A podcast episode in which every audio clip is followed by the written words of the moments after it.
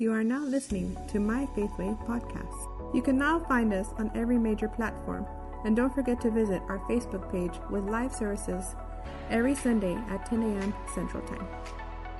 If you want to become a partner or simply make a one time donation, please text the word Faithway to 77977. Click send and you will receive a link for further instructions. Feel free to comment on our Facebook Live streamed services or visit our page at myfaithway.org. Now let's experience life in a new way the Faith Way. Well, good morning, church. Good morning, church online. I think we have half the church out on vacation still, right? or where? Or on missions trips, yes. So, with announcements today's, um, we did get to speak to our, our team that went to Cuba, and everyone is doing great. Everyone is uh, arrived safely. Everyone is doing healthily, and they're excited and already doing what they're called to do. So we just want to keep continuing to pray for them so that they can, you know, be a fire and then get back home to us safely as well. Right? We're expecting lots and lots of testimonies from them whenever they come back. So if this is your uh, first time here today or joining us online, just let us know somewhere in the chat at any point during the service that this is your first time, and someone would love to reach out to you and get to know you better. So at this time, kids, you guys are dismissed. We have nursery right here in the hallway foyer, jam club for our preschoolers right next door. Uh, you guys will be collecting. Super Kids, you guys will be coming with me to Super Kids today. And youth, you guys will be going out with Miss Betty. So you guys are dismissed and you guys are blessed. So let us all just go ahead and open up our hearts and get ready to receive the word and experience life in a new way, the faith way.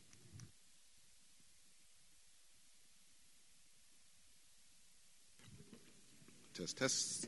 Well, good morning, everyone.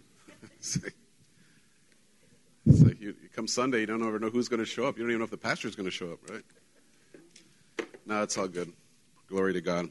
Yeah, a lot going on this week. As, as Kathy mentioned, I got a I got a few pictures back from Cuba, so I'll throw those up there. So for those of you that are, um, you know, wondering what what are we doing in Cuba, we're trying to just shine a little light. That's all we're trying to do. So, RJ, if you can show them just real quick. So I got a, the, um, Joel sent me, you know, the team.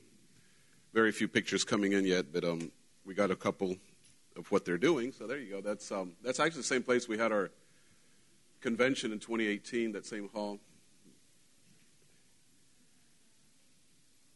And there's one little one there. You see? Well, there you go. You got one more. I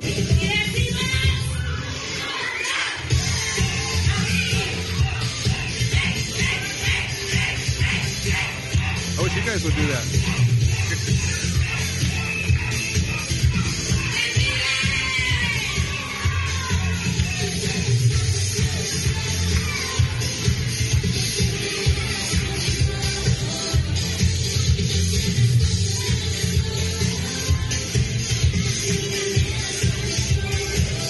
There you have it. Thanks, RJ. So, you know, you guys sit here and you, you watch this a little bit and you're like, oh, that's cool. But you got to understand, you know, in 2016 was the first year that we actually had internet in Cuba. You know, we didn't have even internet because it was all blocked. You know, you could send emails, but you couldn't. So the fact that we're getting even pictures, you think about, oh, that's cute. No, it's a, it's a big thing. And what I was telling um, somebody yesterday, I don't remember who. I have a lot of conversations, but somebody said, you know, you got to think about significance of a church in a little town in South Texas that nobody ever heard of, Hebbronville, you know.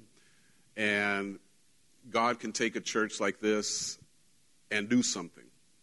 And sometimes it's not how many, you know, how many people come to church. You know, right now it's like, like Kathy said, you know, I kind of want to get through summer because it's like, wow, you know, this, where are all the people? But, you know, the thing is, people lose interest. They do lose interest, but the reason they lose interest is they lose focus. You lose interest when you lose focus. And you know, I know hopefully a lot of our online audience is listening to this, and hopefully there's a lot of our online audience that should be in the building. I want to be careful because people get all, you know, hurt when they tell them. But when you miss out, you know, if you are available to come in church and you're not coming, you're missing out on part of that. that see, so it's not just one thing.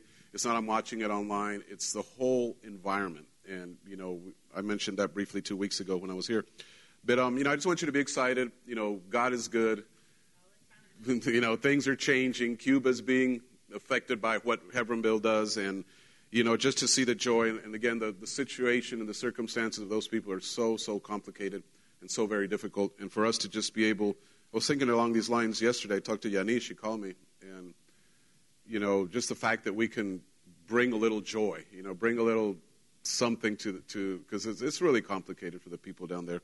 So again, thank you guys for your partnership. If you're watching us online and you're part of the Cuba outreach. You've given, you've supported it in prayer or giving or whatever. Well, thank you. The, the team is doing great. I got a good report. I was um, actually dealing with two different situations yesterday on one call, and then I got a call from Yanis, and I was trying to figure out that, you know, nothing bad happened, but my daughter and her family were right before a really serious accident, like two or three seconds. And so I was on the phone like that. Then Yanis called me, and I'm thinking, okay, now what happened in Cuba, right? So I'm expecting like some bad news from Cuba, and I'm like, no, everything's good. I'm like, thank you, Jesus, right?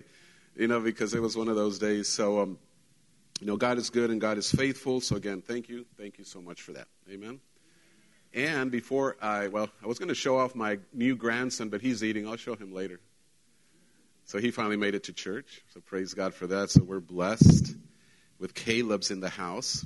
All right, let's get into it this morning. And um, I want to kind of pick up where I left off but I do want to build a little bit of what HH brought last week, and I thought it was so good. And, you know, he, he brought us back to talking about the covenant. And I did, you know, I was, I was driving and for, I, I listened to most of the service, you know, almost toward the end of the signal got bad and I didn't hear the, the, the very end. But, you know, the, the foundation that he brought is really so important. So I'm thinking, you know, I know H enough, and we've traveled together, and we've preached in all different parts of the world together that I know that he's sensitive enough not to just say, okay, I'm just going to go on a subject and then pastor can come back. No, the Holy Spirit doesn't do that. You know, even in the Bible, the Holy Spirit doesn't change, you know, harsh direction. So I'm thinking, you know, where is this? So after listening to him and listening to these foundations that have been life changing in my life, you know, just the fact if you understand covenant – I think that's, let me back up. I think that's one of the main reasons people don't even understand Christianity. You can't understand Christianity unless you understand what a covenant is. Because God was very serious about this covenant. He's actually way more serious than we are. Amen. I mean, He committed all of it. So the covenant is basically, you know, as H mentioned, you know, the modern word, which is a very loose, loose word. I don't think it should even be used, but we don't have another thing, you know, to conceptualize it in your head would be a contract. But a contract is a very low level of covenant. Because the covenant that God was talking about was a covenant of blood, it was a covenant of words. And what made powerful the covenant was the word. And if you, if you and, and I'm, I'm just kind of leading into where I want to go with this. So if you studied out in Hebrews, you find out a very, you know, I spent a lot of time many years ago studying this thing out because it, I just couldn't seem to grab it. And he says, you know, there are two immutable things there are two immutable things. And when I would read that in the book of Hebrews, I could only find, it seemed like I could only find one. But there are two immutable things. That the immutable things means non movable. And one of them was God cannot lie. He doesn't have the ability to lie. Think about that. So if dog says, I mean, if God says, I saw a dog with four legs and purple and he had three horns, you're like, if I say that, it's like, Pastor, what you've been smoking, right? But if God says it, you better get ready because that thing is going to show up somewhere. Because God does not have the ability to speak falsely. We do, and we do it every day. Come on, let's just be honest. We wear a lot of masks. We have to in some certain situations. But God does not have that ability. So what he speaks is truth, and then it's up to us to line our life up to truth, right? So that's really the foundation of covenant. But then the you know the immutable things is on, on based on two things that God cannot lie. Get, get, this is the big one. And he was so focused on that, he wanted to make sure that you got this, or that we got this, that he swore upon himself. That's the second immutable thing. So the number, you know, it says God cannot lie. Are you with me? But then to make that very clear to you, because this is a thing, I don't know how you guys, You know, I wasn't raised in Texas. I was raised in Mexico, and Mexico has a different culture. Even though we're Mexicans, you know, your version of Mexicans is way different from my version of Mexicans, okay? But, you know, you grew up with a lot of things, and one of the things, even though we weren't Catholic, and I got a lot of trouble for doing it because my mom was, you know, hardcore Baptist, you would swear on something bigger than you. Come on. Y'all, don't act like that. Like, if you broke the window and you wanted to lie yourself out and nobody believed you, you would kill your mama over that window. Right? You would, I swear on my mom's life I didn't break it. You lie, you fry, right?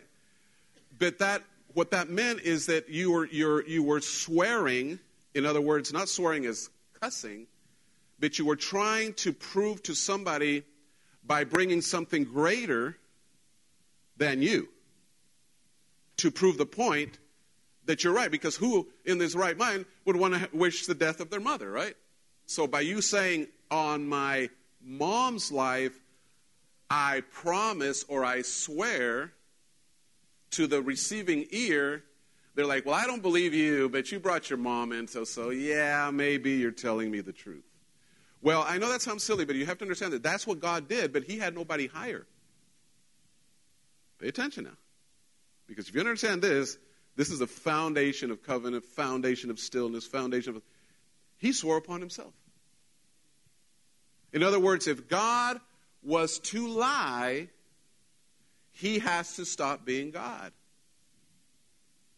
And if God stops being God, don't worry about Joe Biden, don't worry about Putin. It's all done. The whole universe collapses because he holds it, right? In his hand. So God does not have the ability to lie, but to make that very, very, very clear to you, he said, I swear upon myself. And that simply means that if I ever tell you a lie, I have to stop being God. Okay, with that, with that very simple understanding of what covenant is, so, so you see how when you use the word contract, it's like, eh. But when you talk about on those terms that somebody swore upon their own life to meet this covenant. Amen. Now, our westernized mind really does not understand covenant. Let's just be honest. You know, maybe through our background, you know, I think the Hispanic culture, the Native American culture, has a, even a deeper understanding of covenant. But covenant simply means you came in agreement with me that everything I have, 100% of I have, and 100% of what you have is available to both parties. There's no 90%, there's no 80%. And that is a very, very, so, so you can see where when you use the word contract, it's not as, so when you understand covenant, I'm about to, I'm, I'm about to lead you into this. Let's go to the first one. I want you to go to Isaiah 54:10 because I want to talk a little bit about this covenant of peace and how it relates to this idea of stillness. How does it relate to, you know, seeking a place in your life where number one, you understand how God is committed to you. Amen. And, you know, praise God that you're in the church. Praise God that those of you watching me online, I thank you that you're watching online. But this is kind of the commitment. Covenant demands a commitment on both sides. Thank you for excitement on that one. But Christians, we tend to press, put the pressure of covenant just on God. God heal me, God fix it, God repair me, God protect me, God, God, God, God. But then when God makes a requirement on your life, we come up with a bunch of excuses or reasons why we can't give, we can't tithe, we can't go, we can't serve. Hey, thank you. Amen. So the covenant is a little off balance, right? God is, God is committed 100%. So the question is, are we committed 100%? Well, let's just be honest, probably not, including myself. You know, we, we say we are, but, you know, a lot of circumstances in our life, you know, if you have something to do on Sunday morning that, you know, might interfere with church, many, many times, you know, you'll pick, and again, I'm not putting about coming to church. That's not the point. The point is the commitment to covenant thinking, the commitment to covenant living will bring you to a place where the covenant of peace is established. Now, when you talk covenants, there's various sides to this, and this is not the session to do it. But when, when God brings up the covenant of peace, some people call it the covenant of blessing. So in Isaiah 54:10, he makes mention, and it's mentioned many times in the Bible, not, not just here. But he says, For though the mountains should depart and the hills be shaken or removed, yet my love and kindness shall not depart from you, nor shall my covenant of peace, now pay attention to this, and completeness be removed, says the Lord, who has compassion on you. Now, this is beautiful. reading because it's got, you know, he talks about his love, his kindness, his covenant of, you know, peace and completeness. So the covenant of peace, if you take the root word, you know, the Hebrew word shalom, which is the most common word for peace, it's a, it's a hard, not hard, it's, it's a long definition, but it can summarize itself very simply to say nothing missing, nothing broken. Go ahead and say that. Say nothing missing, nothing broken. So that sets your life, you know, to say, I look at my life today, there's many things that are missing, many things that are broken, not as many as there were 20 years ago. Say amen. Because if, you know, if we're not, if we're not moving forward in this, then what are we doing? So there should be progress. Where did you start with Jesus and where are you today? You should be better off. You should be better blessed. You should have a better marriage. Your kids should be behaving better. Amen. Because that is the, the evidence that you have a relationship, not just with religion, hopefully not with religion, but with a covenant making God. Now, the covenant of peace, this is where I want to build this morning because the covenant of peace, the covenant of shalom, summarizes to this nothing missing, nothing broken. Say, Pastor, I thought we are talking about stillness and, and, and finding this place. Well, it is very important because peace, the covenant of peace, really demands peace for it to function in. Explain that. Okay, I'll explain it. If I'm pursuing peace in my life, if I'm pursuing stillness, if I'm trying to understand what this covenant of peace is, and everything else in my life outside of that is to irritate people and to not be a good person and to just be fighting and just be too picking and just being critical about everything, then it's going to be really, really hard to find peace. So the covenant of peace is available, or you could even say the covenant of stillness, the covenant of quiet, the covenant of nothing missing, nothing broken, because that is really the place that God wants you to come into. Now, this, I'll tell you right now, this, this sermon this morning is probably going to have to be split in two parts because there's a lot of stuff I want to get to, and I'm not rushing any of it. So let's go on to another one. I'm just going to keep building on this. Isaiah 40, 31. this is, I got a couple stories with this scripture, beautiful scripture. Isaiah 40, 31 says, But they who wait, and I added that word because that is really the word, the Hebrew word, rest. For the Lord shall renew their strength. They shall mount up with wings like eagles. They shall run and not be weary. They shall walk and not faint. Now, I, this scripture, I remember when I first got born again in 1992, was soon thereafter I got a bumper sticker on my old truck that I had bought at an auction because we were like zero of everything. And I remember getting that sticker and had that scripture. Well, for a long time, you know, our life was such a mess. everything was, I know, the only good thing in our life was God. I mean, I was, you know, I'm not going to drag you through all that, but my point of it is, I thought this scripture meant you wait on God, because, you know, that's what everybody teaches you. That's what religion teaches you. You know, something's not going the way you think it is, and some, you know, cute, amazing religious Christian will come to say, it's just not God's timing yet. Really? Can you give me scripture for that? because I still haven't found the God timing scripture. And, but, you know, it's kind of a cop out, right? It's like, well, you know, God's going to show up, but it's not his time yet. Well, that is kind of weird because really there is no set, I have not seen anywhere in the Bible where it even brings that idea up. Now, if I'm, if somebody here has seen that, please correct me. Not right now, correct me after church, okay? And I'll correct it next Sunday. But I've been doing this almost 30 years, guys. I got a little bit of experience. And I just don't see where this idea of, okay, let's just hang out here, see if God's going to show up and heal me and fix it and pay for the bill and deliver me and that's not what it means at all. Nothing like that. But that was my idea because we needed. So I was over here like, hey, God, you coming? Ooh, God, you're late. you should have shown up three days ago. They just cut my lights out. God, where are you, God? Everybody been there? You ask God for something and doesn't show up, and now you're stressing it, and now you know you go into this weird mindset because you're thinking God, you're supposed to wait on God like you're waiting for the bus. And that's not nothing what that scripture means. Well, that's what it meant to me, so I'm trying to clear that up to you. So once again, you know, when you when you understand, you know, God is trying to bring us all into this covenant of peace. Because the reason he wants us to understand the covenant of peace, that's where he speaks. That's the only place where he speaks. The only other place where he speaks would be in the area of judgment. We're not there, right? Dispensation of grace. So he will speak, but he'll never speak outside that covenant. Well, I can't hear God. Well, maybe you're not tuned in. You know, you want to hear one radio station, you got it on a different frequency. You got to tune it in, and the tuning in comes by tuning out. That's a good word. That's your word this morning. To tune in, you got to tune out. You can't tune into spirit and not tune out the, the sound of the world. The, you know, it, it, there's a conflict in there. And that's what happens with our mind. And I'm really going to work on this this morning. So I'm just kind of building a, a huge foundation. So, what does this actually mean? Those who wait, the real word is rest.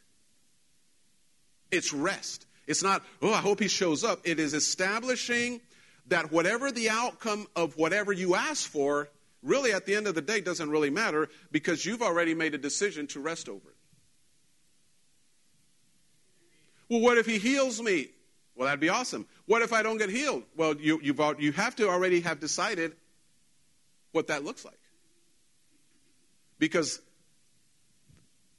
you know, I'm, not, I'm just going to say not a cold and not a, you know, little sickness. I'm talking about serious, life threatening sicknesses. At the end of that sickness is your death. But it's not really your death, it's your homegoing. you see it? But, you know, why am I bringing this up? Because the resting part is to establish, Lord, I have requested of you, and I'm going to show you how this works in a few minutes, according to the covenant, the following. At that point, stillness kicks in. It should. Rest kicks in. Be still and know. What does that even mean? How can you be still and know if it hasn't shown up? Because be still and know means that you know God. Not that you know if He's going to show up or not. Be still and know because the wait is a place of resting.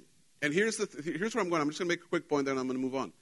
To rest in any of your circumstances, I'm, and I'm going to show you how this works in a minute, that is really the pursuit of what this whole message has been about.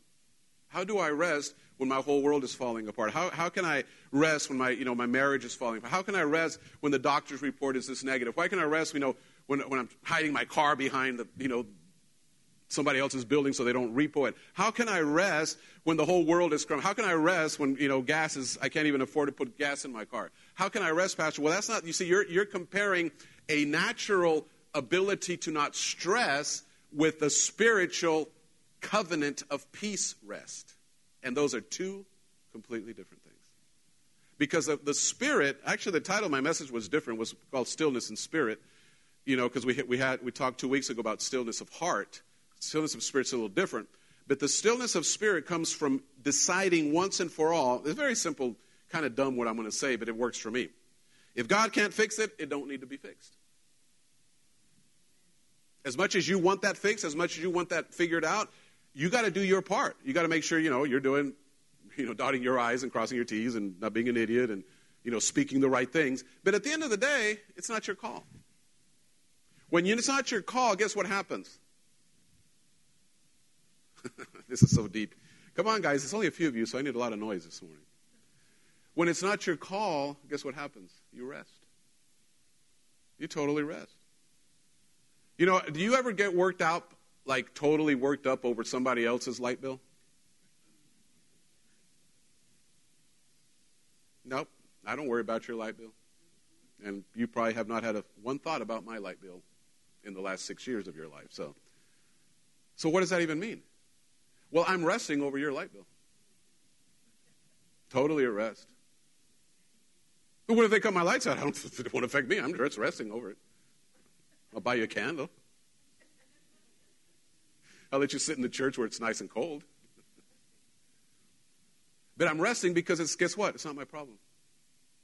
You, you watch this now? Covenant thinking moves you to a place where you do everything you know what to do. You know how to pray. You know how to line up your words to the covenant. You know how not to be an idiot. You know how to forgive. You know how to walk in love. Are you still with me? All these little things, all these little simple Christiany things that we do are the foundation of rest. Because once I have determined that I can't fix something in my life, there's an exercise that's going to kick in, which is can you convince yourself that you can't fix that? Because for the human nature is even though we know we can't fix it, we will bury ourselves in stress. We will bury ourselves in fear. We will bury ourselves in, oh, what are we going to do? What are we going to do? Even though you don't have the answer. So that is a lot of wasted energy.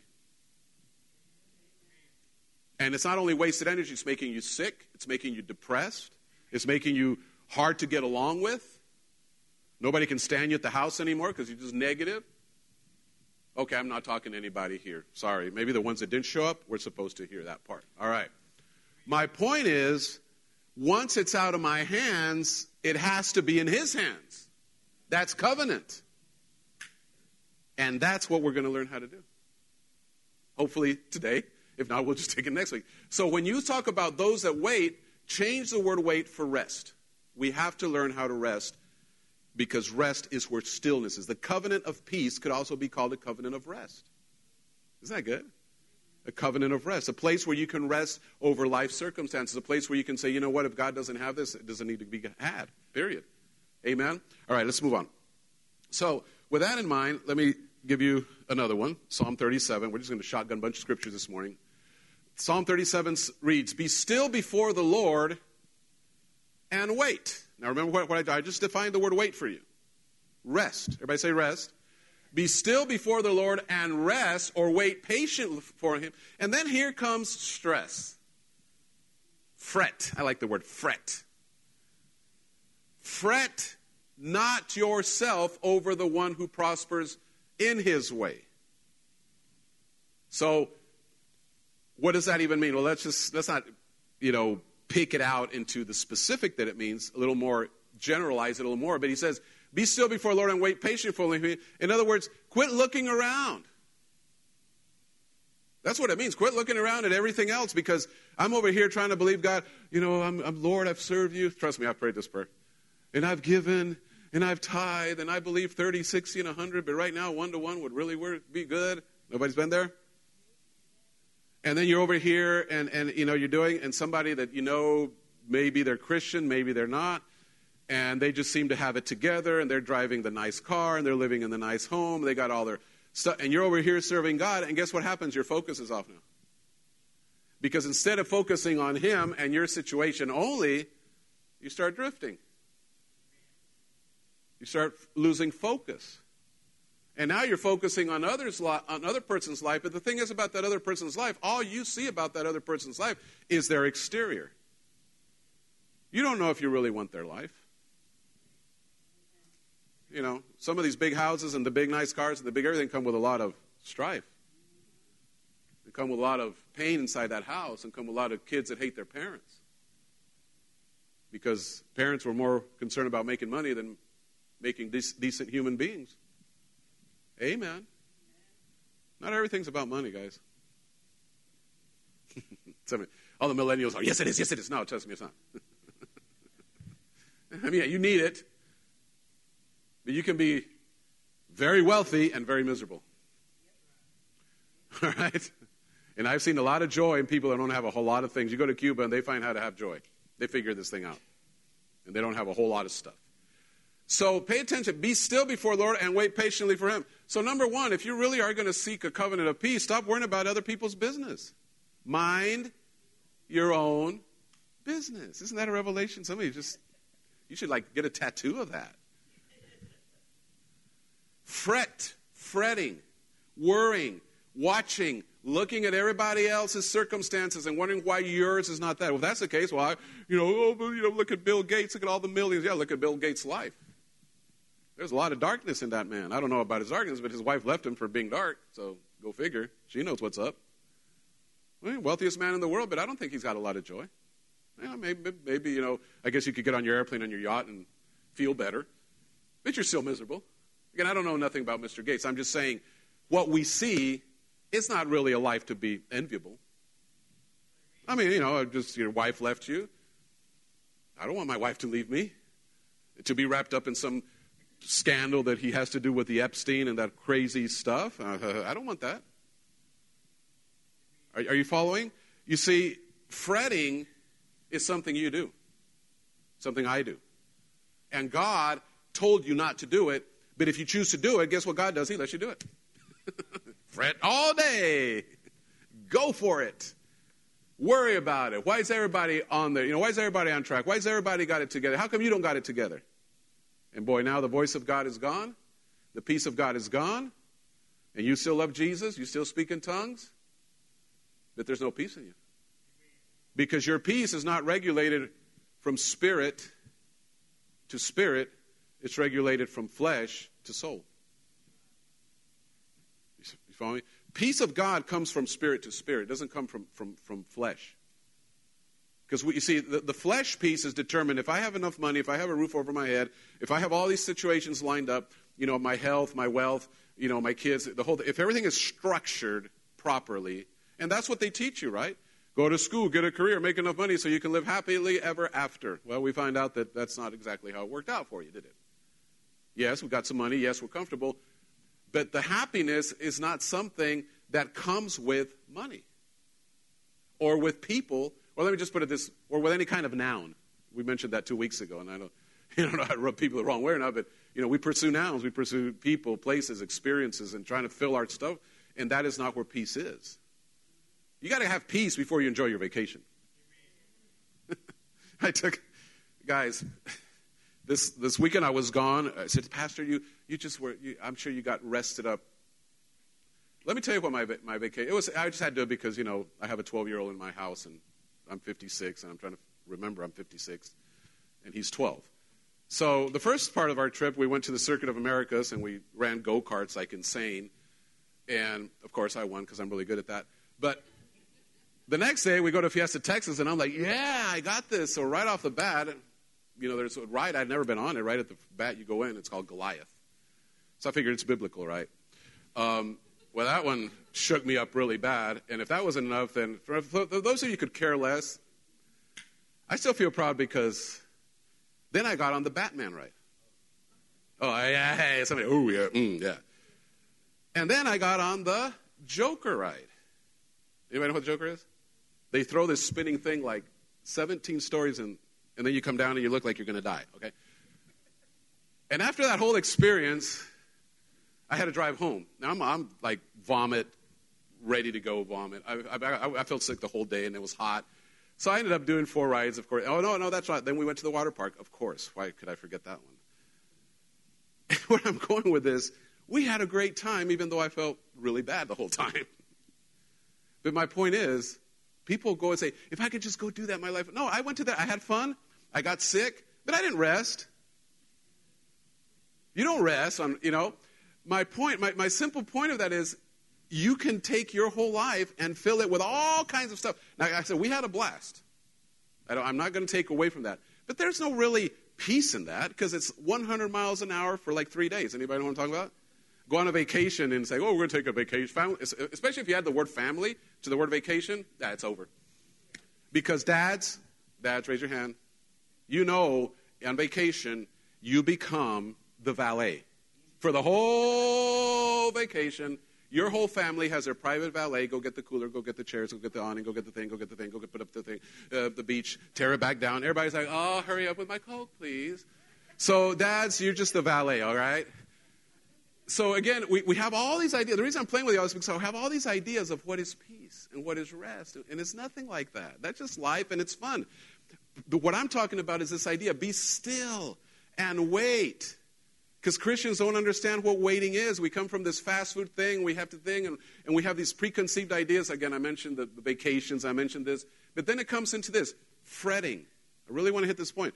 Because you have an idea about something, and when that something doesn't work out, be it your vacation, be it your job, be it your family, guess what happens? You start fretting, fretting, fretting, fretting, fretting. I like that word, fret. Because the word worry is overused, but that's what it means. But I think fret has a deeper. fret is not only worrying, fret is like worrying and being angry at the same time. So we have to learn to take our eyes off of everything else that you believe, because I'm telling you, it's hard. It's hard. You know, you, in life, you, you're trying to mind your own business, but life is full of what? People. Amen? And people have a tendency, including yourself, to make things very difficult. So you have to make a choice. And trust me, it's, it's been hard. Even as a pastor, it's hard because as a pastor, you want people's life. You know, I'm not the kind of pastor that's in your life, but, and I'm very, very careful But as a pastor, sometimes you see things, and there's part of me that wants to call you and say, hey, are you guys okay? What's going on? And there's another part of me that says, like, well, I don't want to be that guy, right? If there, you know, and here's where I'm going with this. If you're not careful, even as a pastor, pretty soon you're worrying about everybody's life except yours. As a parent, be careful. You know, I'm so blessed. You know, we, you know, my family's blessed. I'm not going to take from it. You know, my, all my my fam, all my family except one granddaughter is in the building right now, and because she just moved, everybody else is in the house. Both my kids, wife, husbands, wives, all the children are here. That to me is awesome. That to me is the blessing. To be able to, to, to see these things. But here's the thing if I'm not careful, I want to get in my daughter's business. But no, she's got her own family. So I, got I can give advice, which, you know, why would she listen now? No, just kidding. She just gave me that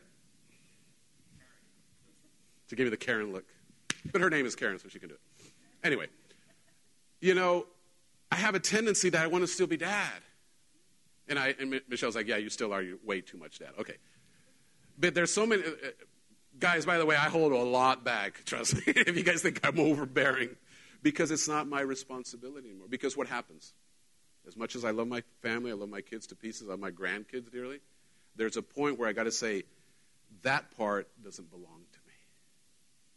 Say that with me. That part doesn't belong to me.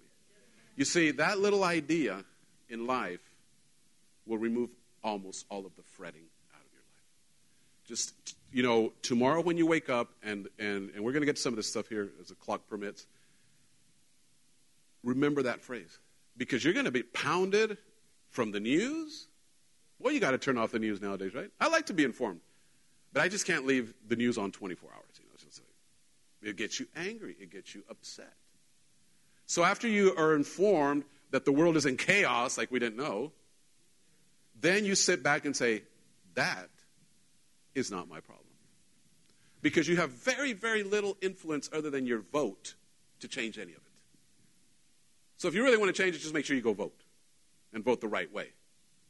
But other than that, you have no influence at all. What are you going to do? Go picket? I was wondering about these people that are out there protesting all the time. They don't have jobs or what? I'm just curious. Huh? Oh, that's their job? They actually pay you for that? Oh, I want that job.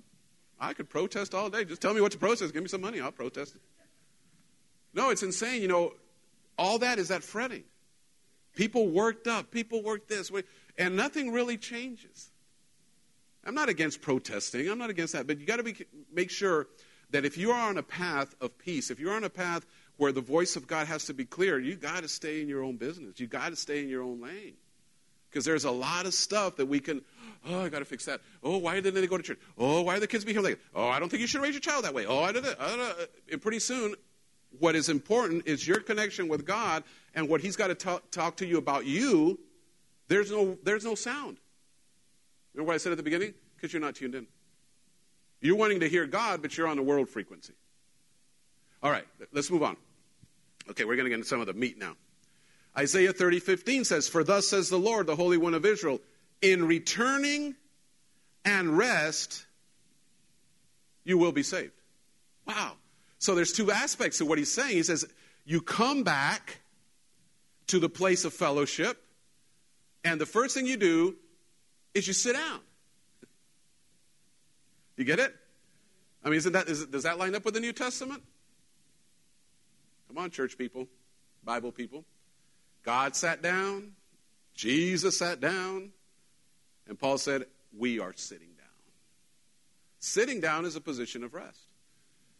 So, but I, I kind of like how it flows. Now, of course, he's talking some things referring to the nation of Israel, and there's some prophecy in there. So I'm not going to, you know, you know, try to squeeze it into making it fit my message. But there is a principle, very simple idea here. It says, in returning and rest.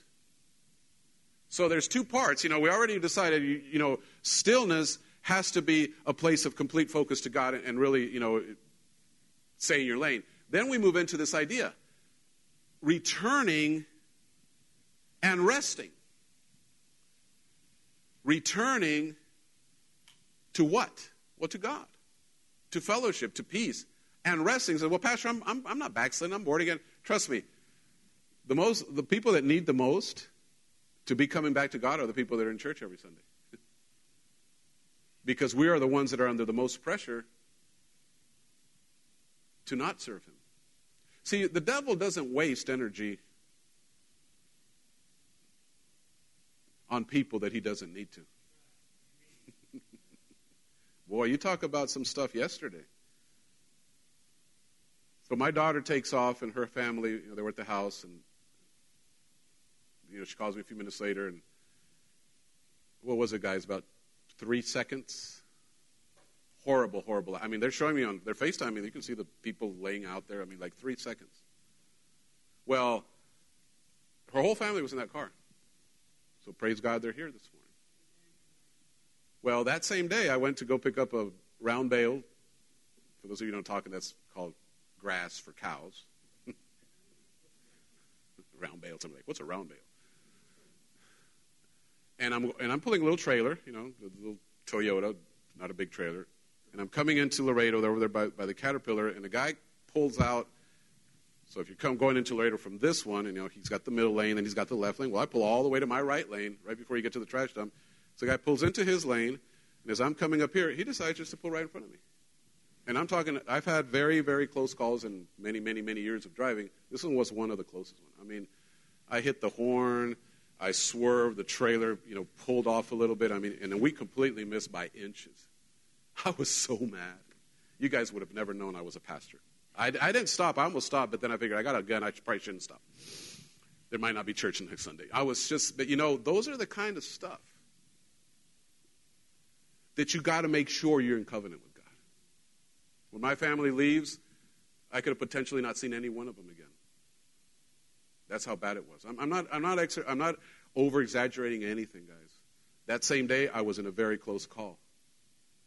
And that's why I said jokingly, after those two events, then I get the call from Cuba. I'm like thinking, now what? Who did we lose, right? Now everything was great in Cuba.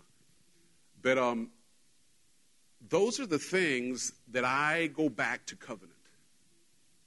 Well, it's a coincidence. Well, if it's a coincidence, I've got too many coincidences that line up under that frame of mind. That you can pray covenant protection according to. And I was going to preach Psalm 91, by the way, because it's, it's a one really beautiful, beautiful passage regarding what I'm teaching you about stillness in the secret place of the Most High. I will abide under the shadow. You know, I mean that that right there. That's like the definition of stillness. But that's also the definition of covenant. Did you pray? Maybe yes, maybe no. But here's the thing you know, we ha- I prayed this morning before we, we took off to church because I prayed for you. We sit there at the gate, say, Lord, we want this day to be blessing. Lord, let us help somebody today. That's, that's, that's my prayer every Sunday, by the way. Let me just help somebody today. And then we take off on the highway, and you know, you don't think twice about it, but there's thousand things out there designed to wipe you out. But covenant will protect you covenant of peace will protect you. So a lot of stuff out there is thrown at you to try to get you to grasp fear. You know, when you have a close call, when you get a call like your family was very close to having a very, very tragic situation, you know, the devil tries to sneak in. Now, if he can get you out of fear, guess what's the other? That's fret. Fear is the same as worry. So, once again, you know, after the events of yesterday, I just go right back and settle back into my covenant. The same covenant that's protected me 30 years. I mean, I was I could tell you stories and stories and stories and stories and stories from airplanes to all kinds of stuff that we've been involved in that, you know, could have been a potential disaster and just the covenant of peace is actually, it's the same as the covenant of protection. You get it?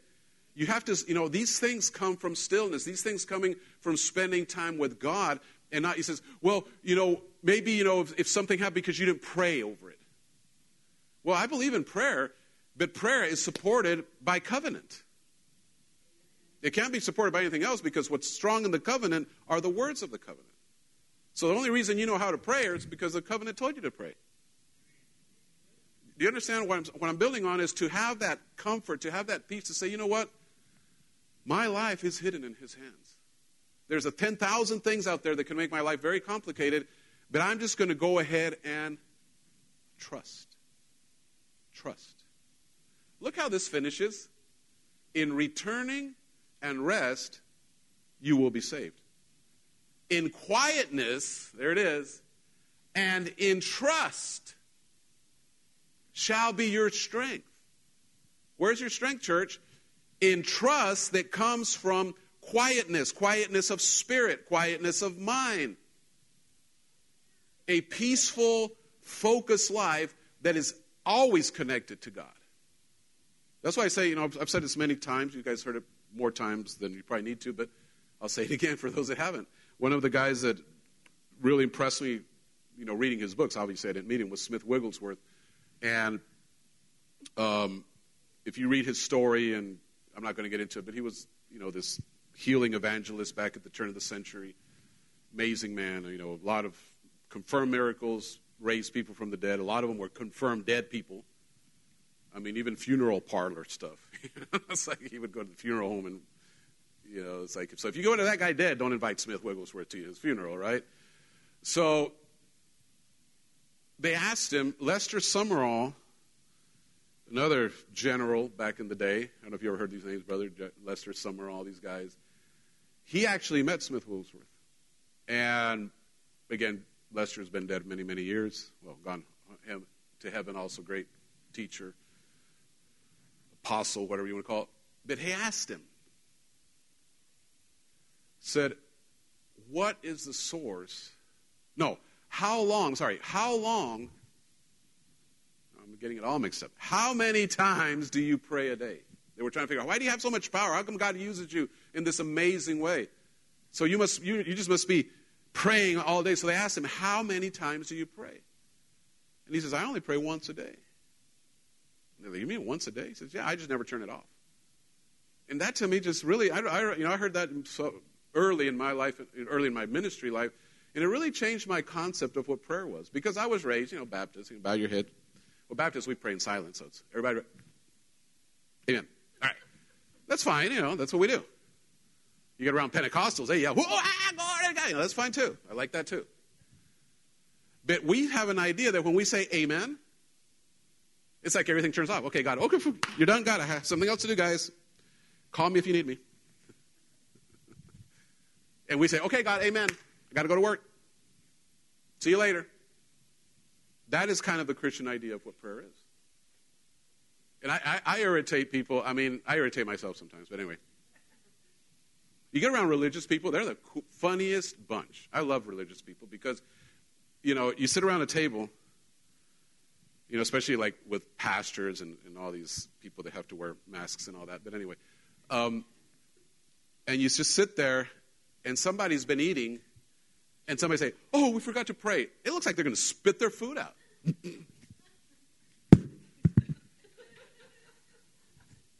Anybody been around those people? They get all stressed out because somebody didn't pray for their food?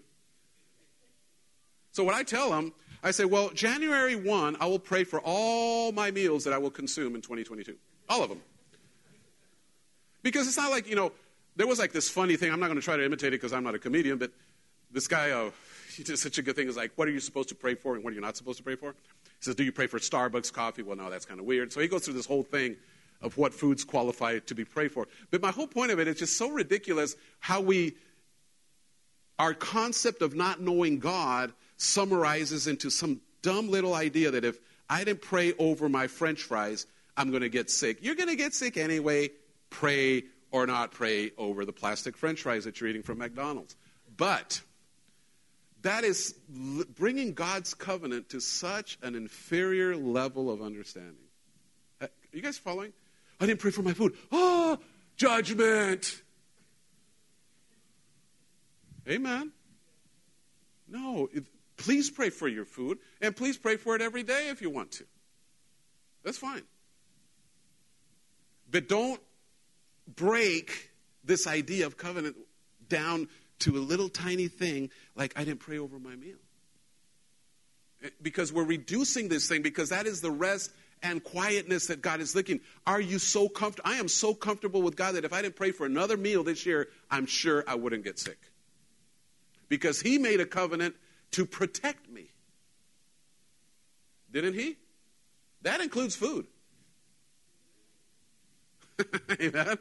That includes some idiot in Laredo almost hitting me yesterday. Same thing. Food poisoning and some guy wrecking my car. Same thing. Same covenant. Does that mean I stop praying for my food? Of course not, because I'm thankful I have food. Do, I, do we miss it sometimes? We miss it a lot of times, but a lot of times we don't. Amen?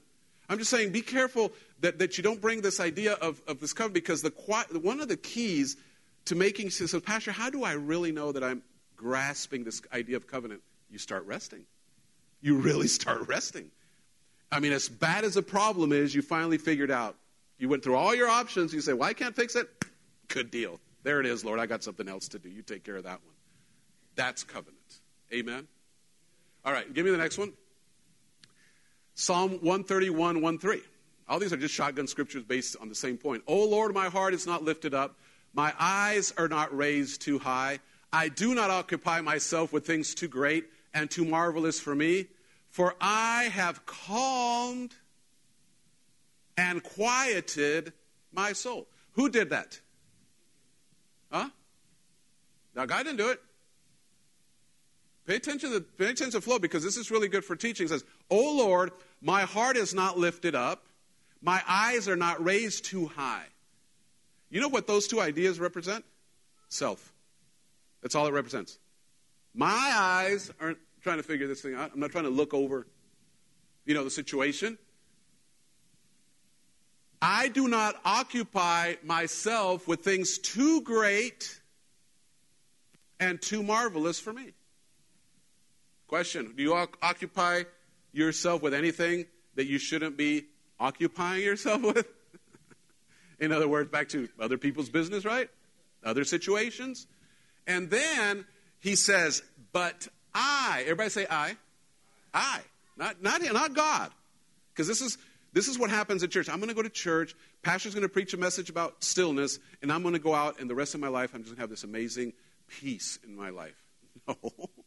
All I'm here, I'm the UPS guy. Here's a package. Here's the information. Here are the instructions.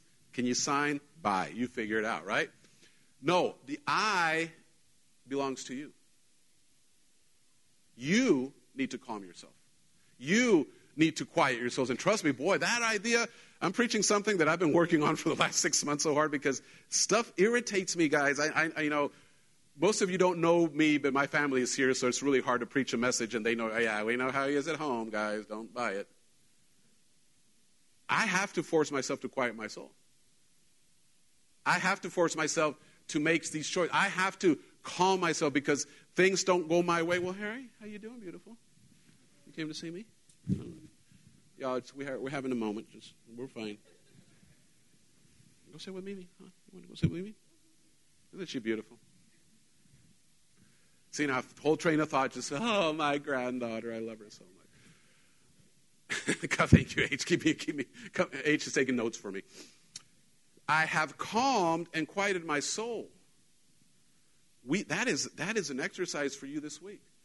Next stuff that comes down your path that irritates you, whatever that may be, you need to stop and say, why do I feel this way? You need to analyze your own feelings. You need to analyze your own judgment of the situation that's causing those feelings. Because, boy, uh, what, I'm, I'm going to give you all the details because I'm the one that exposes my whole life up here, but just something happened within the last weeks that went down that path. And I, and I, was, I was so worked up about it. I don't know if it was through text messaging or something, and, and it was just like I was getting so irritated about it. And then I remember what I'm preaching, right? Practice what you preach, preacher. And I made a decision I'm not going down that path. And it's hard, man. Your flesh wants to like, I had this huge text about that long. You ever done that? Ay, qué santitos están ustedes. And then I kept thinking about it, and I kept thinking about it, and I kept going like that, and I kept deleting, and I go like that, and I kept deleting, and I went like that, and I finally just deleted the whole thing. Because everything about that text was contrary to that. Listen, I could have sent it, and another text would have come back, and then another text would have gone forward, and another text would have come, and it would have never ended. And the whole time I would have just been. but you made the choice at the front end. and say, I'm not going there. Because I have to calm my soul. You're in Psalm 103. Don't go there. I just love the way it starts. It says, Bless the Lord, oh my soul, and everything that's within me. Bless his holy name. You know what the psalmist is saying? He's telling himself, Get with the program, son. You, soul, sp- soul, your mind, your will, your emotions, soul. Bless the Lord. One of the hardest things to do when you're in a circumstance, boy, I'm telling you from experience, when it's hard, when it's difficult, when you don't understand the situation, to sit there like David did when, when the, everything was devastated and he had fought on this front end and you know won that battle. But when he came in, the enemy had come and taken everything and destroyed his camp. You remember that? And the mighty warriors, the mighty men of David, decided they were going to kill him, his loyal friends, because of devastation. They had taken their wives, they had taken their kids, everything was gone. And David did one little thing that every one of us should do consistently. It says, But David strengthened himself. Everything was bad. They were going to kill him, his men were going to kill him. And he said, He went to the prophet and said, Give me the prayer shawl. I'm going to the house of the Lord. I might be dead in a while, but right now I'm going to go worship him. He put God first over his circumstances. I really wanted to preach that, but that's it's in there. Just look it up. David's mighty men. And in that quiet time with God, God told him exactly what to do, brother. He said, Go pursue him. I mean, the man's defeated emotionally, physically tired. His men are tired. Everybody's tired. His men want to kill him. That's how tired they are. Imagine David coming out of the tent and says, I got a word from the Lord. We're getting our stuff back. Some of those guys are like, nah, we're going to kill you, then we'll get the stuff back. No, they got it together, and you know, long story, but they got all their stuff back. But you know, when we are in our lowest moments in life, when we are in the places of confusion, we're in the places where we don't have the answer from God, where we think we should have the answer from God, the best thing you can do is not try to go fix it yourself, because that's what we always want to do, is spend some time calming yourself down. You want to experience still. You see, we're, we're already in the place of this teaching where all, everything I'm teaching this week and into next week, if it, if it goes that way, is going to be hands on. In other words, I've given you a lot of foundation for two weeks. Now it's just take this home. Can you calm yourself? Because God's not going to calm you down. Oh, Lord, calm me down. He said, No, you calm yourself. Well, how do I calm myself? Think on the promises, think on the word. What did God say? Amen. Isn't that a good scripture? But it keeps going on. But I have calmed and quieted my soul like a weaned child with its mother. Like a weaned child is my soul within me. O Israel, hope in the Lord from this time forth and forevermore. And again, I don't want to go really, really deep on this statement, but why does the psalmist mention a weaned child versus a nursing child? Because that should, it would really be beautiful if it said like a nursing child. Like my daughter's beautiful son. They need everything from their mom. No, but it doesn't say nursing, it says weaned for a reason. Because God is expecting you to grow up. And a weaned child still loves mama. And a weaned child is still next to mama. But a weaned child is not dependent 100%. Now, that doesn't mean we're disconnecting. God is trying to say, I have calmed and quieted my soul like a weaned child. This, when I was studying this, I why a weaned child, Lord? It sounds so more beautiful if it was a nursing child. No, because a weaned child represents somebody that's so comfortable with the protection and the supply and the source of their mom that they don't have to be grabbing by the hand. They don't have to be suckling anymore. They're just so comfortable that mom's got this, that they can walk on their own, they can eat their own food, but mom's still got their back. You got me? That's what God is looking. He doesn't want a, a, a, child that's constantly nursing and nursing and always has to be attached to the mom. He wants a child that has matured enough to stand next to his mom and be there and be loyal and be under the shadow of his mother, but he's been weaned. That sounds like maturity. So, what would immaturity look like? What we see in church all day a bunch of Christians acting like a bunch of babies. Every little problem becomes this massive atomic explosion in their life. Amen? And it seems like, and trust me, you know, including myself, we, we go through all the scenarios where we need to fix this, and every scenario is negative. So at the end, you throw your fit, you throw your tantrum. God just sitting there waiting for you to get through it. And then once you're done, you're finally like, oh, God. You know, oh, about time. I've been waiting here for about two days till you've got through this mess.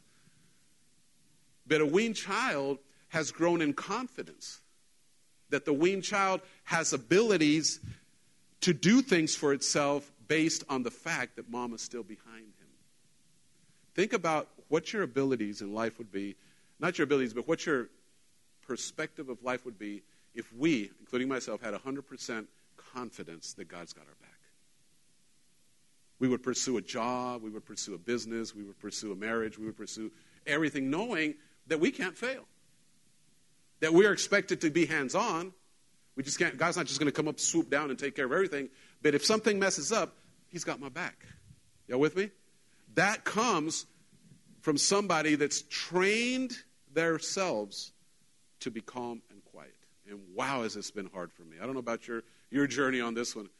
Because somewhere in our, I don't know if this is a Mexican thing or is it just a, no, I don't think it's a, Mexican. because my dad, my grandpa was not Mexican at all. And he was 100% workaholic, like to the max. But where did we pick up I mean, this is a, you know, if somebody has an answer, I, I'll listen to it. Where did we pick up in our beings that if we're not doing something, we're in the wrong? Is that true? Is that, did, that, did it come out right? At least, like, if we're not if we're not busy, busy, busy, busy doing something, like if you just sit down, this happened to you, just sit down. There's nothing to do, and you just sit down. Oh, I'm just going to rest here by the pool for a little bit. Just, this is, this is, I'm just talking about me, right? I'm just sitting there. Then I open my eyes and I see a tree limb that I don't like. So I decided to rest, but now I'm looking for my chainsaw, which I can't find. And then I find it, it doesn't work. I got to fix it. I got to put oil in it. Then it won't start. My whole day of resting just disappeared because somewhere in my psyche, somebody told you you're not allowed to rest. Now, they didn't say it that way, just society formed it that if you're not 100% working, you're, you're in the wrong. Anybody feel that way? Just raise your hand if you're. Thank you. Thank you for a couple honest Christians. It's just a weird feeling that if you're not doing something, I mean, ladies, come on, your house is completely clean, everything's ready to go, and you'll still find something to do. Because your mama and your grandma and everybody before you told you that if you're going to be a good mother and a good housewife, you have to go 100% all the time. I got to tell my wife still today, like even yesterday, I said, "Yeah, stop cleaning. It's clean. Chill out. You're making me nervous." No, we are. We have been so programmed to just go 100 miles an hour all day. My question is, where are we going? We're busy, busy, busy, busy. Yeah, but where are we going? What are we doing? Busy, busy, busy. No, quietness has to be developed. Calmness has to be developed. This idea of, of, of trusting God as a weaned child, I could spend a lot of time on this, and that's not the point. All right, I got a few minutes left. We're almost there, guys. That was just the introduction, eh, by the way. Okay, let's go on to the next one. Again, just a lot of scriptures this morning. So let's break some of our what we've been doing for three weeks. And again, if we finish, we finish. If not, we'll, I'll finish it next week. How to develop a calm and quiet mind. We're finally there. Okay, so I'm just going to, some of these we've already covered them in different places. But so number one is you have to become conscious of mental noise. We talked about that one on our first session. All the noise that we have from the world outside, you have to become aware of it. That not every thought is your thought. Hello, not every thought you think has to be taken. Okay, you, I lost you guys. All right, let's move on then. Identify busy thoughts. What are busy thoughts? Some of you are having them right now. You're so busy about what's going to happen after church that you're not even focused on the moment. Busy, busy, busy, busy thoughts. Believe that you are in charge of your mind and not vice versa. Who's in charge of your thinking?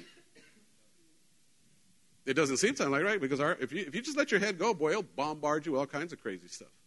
So once again, you identify what thoughts are not thoughts that you want to. And some people say, Pastor, if, if they're, if they're in my head, they're my thoughts. I'm telling you, they're not. And, and I'll prove a point. I'm not prove a point, but I'm just throw it out there. Have you ever been just minding your business and been happy with your life and everything is kind of okay, and then this thought comes about something that somebody told you 15 years ago and just ruins your whole day? Anybody? Or something you could have said better 20 years ago? And that person doesn't talk to you because you said something 50 years ago? and you're there like, I shouldn't have said that back in 1993.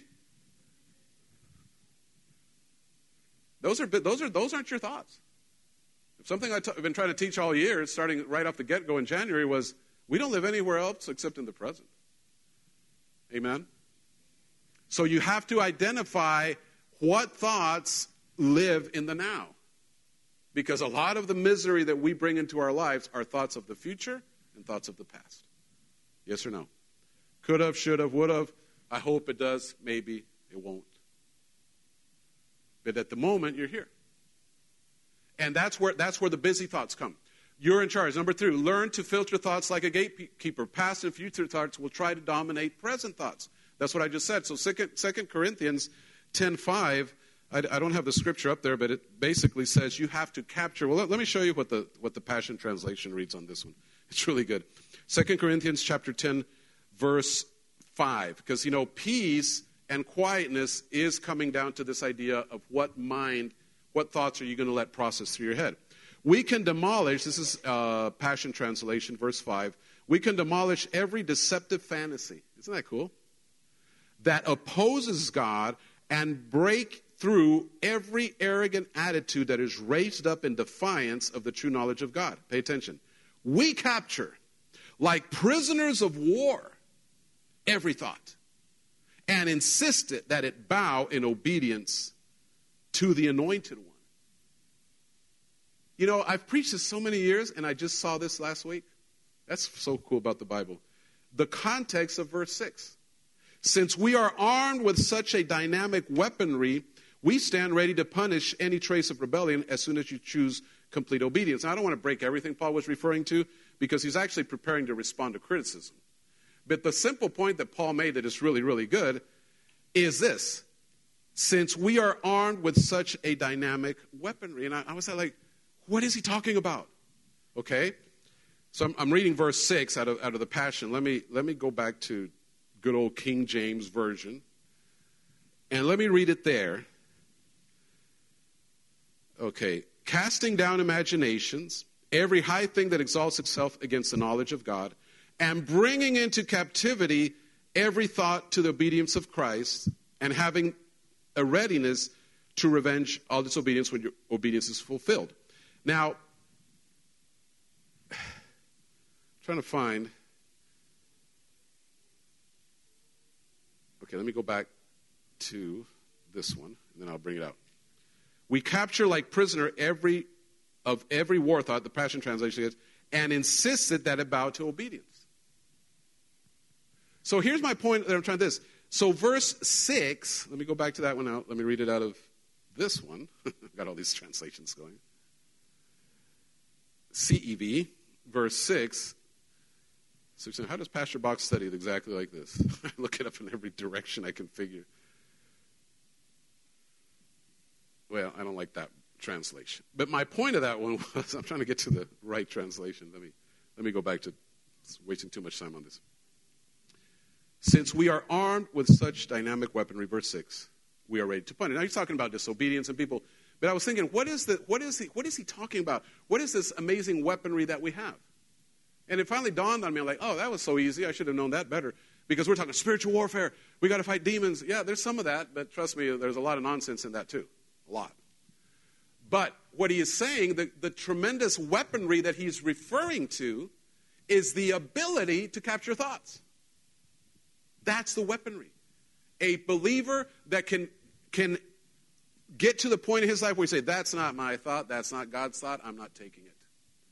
Because that's exactly what the scripture says. Capture your thought as a prisoner of war and bring it to covenant voice. Because covenant voice is the word. Right? So, back to, I, I, I, I got to figure, finish this pretty quick. So, you get sickness and disease in your body, like we all do in different parts of our life. It can be serious, it cannot be serious, but the same application is the same. What did God say about sickness and disease? Anybody? This is the question. You guys don't know what God said about sickness? He said, By the stripes of Jesus, you were healed. That's what he said. He said, Jesus healed us all. Well, I'm not going to get into all the mechanics of that, but the fact, the simple fact is to me, if I have sickness and disease in my body, I'm going to go to covenant. Jesus says, By his stripes I am healed. That's, that's pretty much it. Then there's going to be 10,000 thoughts that are going to come against that. You're going to die. That's not going to work. Oh, you're stupid. All day. All those thoughts aren't my thoughts. They're in my head, but they're not my thoughts. And all those thoughts are trying to steal my stillness and my quietness from the peace of covenant. By his stripes you're healed. Well, what if I die, Pastor? You still, you still win. Both versions of it, you still win. Actually, the second version is probably a bigger win, but you're scared of it, but it is. Because if you get healed down here, praise God.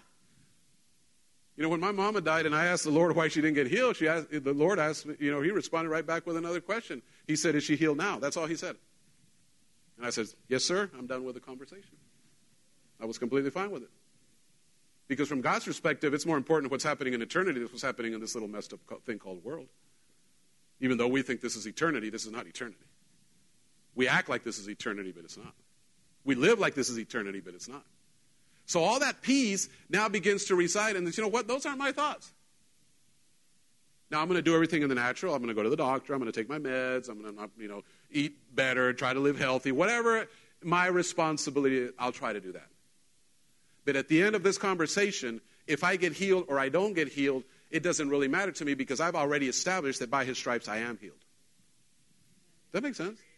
Well, that's stupid, Pastor. No, no, because that covenant establishment keeps all the other thoughts out.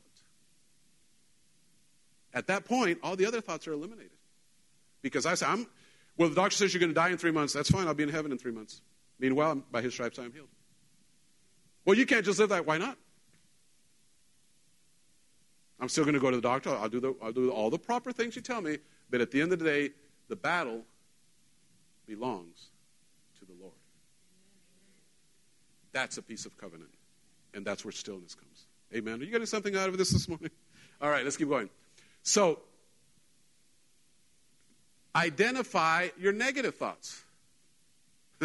yeah, I don't want to hear that one. Look for the key issue when there's trouble in your life, whatever the trouble is, you know, work, marriage, kids, medical, what is the key issue? What is the key issue of any of the circumstances you're dealing with? If you can identify the key issue, you're going to find out that the key issue is the one you got to focus on and not all the other stuff that it created. All this drama and all the strife. So identify negative thoughts and look for the key issues. That will, that will give you clarity into the situation instead of just getting all worked up on the front. And trust me, one thing you got to learn as a pastor, you know, this church has gone through all kinds of. There was there was a season where almost every chair was filled. There was a season where there was no chairs filled. So you know, this doesn't really bother me that much because I've seen the waves over 30 years. But there's a time, you know, where people would come to my office and you know do a lot of counseling, especially marriage counseling.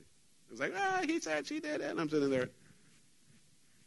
Really, marriage counseling is, is a fight with a referee. In other words, you bring the pastor in so you don't gouge your eyes out. But you're going to go ahead and tell him off, and she's going to head and tell you off in front of the preacher. That's why I don't do a lot of marriage counseling. Anyway, but I'll do it. If you need marriage counseling, I'll do it. But here's where I'm going with this. After they went through all their little thing, I would say, guys, guys, guys, guys, what's the key issue? Let's really, let's really boil it down. What's the key issue? Oh, when they got past all the, then you got into the real. Then you got into about the areas of feelings and communication and voices not being heard. Because at the front end, it was all fighting, fighting, fighting, fighting. It's she doesn't do this, and he doesn't take out the trash, and he leaves aside. Eh, eh, eh. But the key issue was abandonment. That was the key issue. It wasn't fighting. It was and many times in, in relationships, that usually is. One person's putting 90% of the effort and the other person's putting zero effort. So the key issue in every situation, and, and I'm telling you guys, the, the, examples I use are mine, and it's like, why did it? Because you know I could use your examples and you'd get mad. But you know, last year, I've, I've said it so many times, but it's such a good example of this. For like three years, I was dealing with these Achilles tendon situation. It was really, really bad, very, very painful, very, com- you know. And I'm going to take it. I already told you what happened, but I'm not going to spend any time on that. But the point of it is, when I understood what the key issue was, which was my weight, which I didn't want to accept, and I took authority over that and made some adjustments, which I have to keep adjusting every time because I feel it coming back sometimes. All that was on me. Now I've been praying to God, heal me, heal me, heal me. I had some healing people. I had, you know, Ann Stratton pray for me, and you know, and and and it wasn't getting healed. You said, well, maybe God's not healing you. No, what's the key issue? you guys, you guys don't want to hear this, but that's how God deals with. What's the key issue? Well, the key issue wasn't I need healing on my Achilles tendons. The key issue is when your ankle is that big and you got 270 something pounds on it, that could be a key issue. Y'all hear? And as soon as the weight went down, the pain left. Was that a miracle? No. Glory to God, a miracle? No. The miracle was I listened to him. That was a miracle. There was nothing miraculous about me being healed, not one thing. And it took a few months because, you know, weight doesn't disappear. But as soon as I, I got down to, you know, to where I'm at now, boom, it's, I've been healed of the Achilles for, since last year, since I did it. And it was such a big issue in my life. And I'm wanting healing, and I'm wanting medicine, and I'm wanting, you know, maybe this cream will help, and that cream will help. And the whole time God just sitting there, ya deja de tragar, hombre. Ya.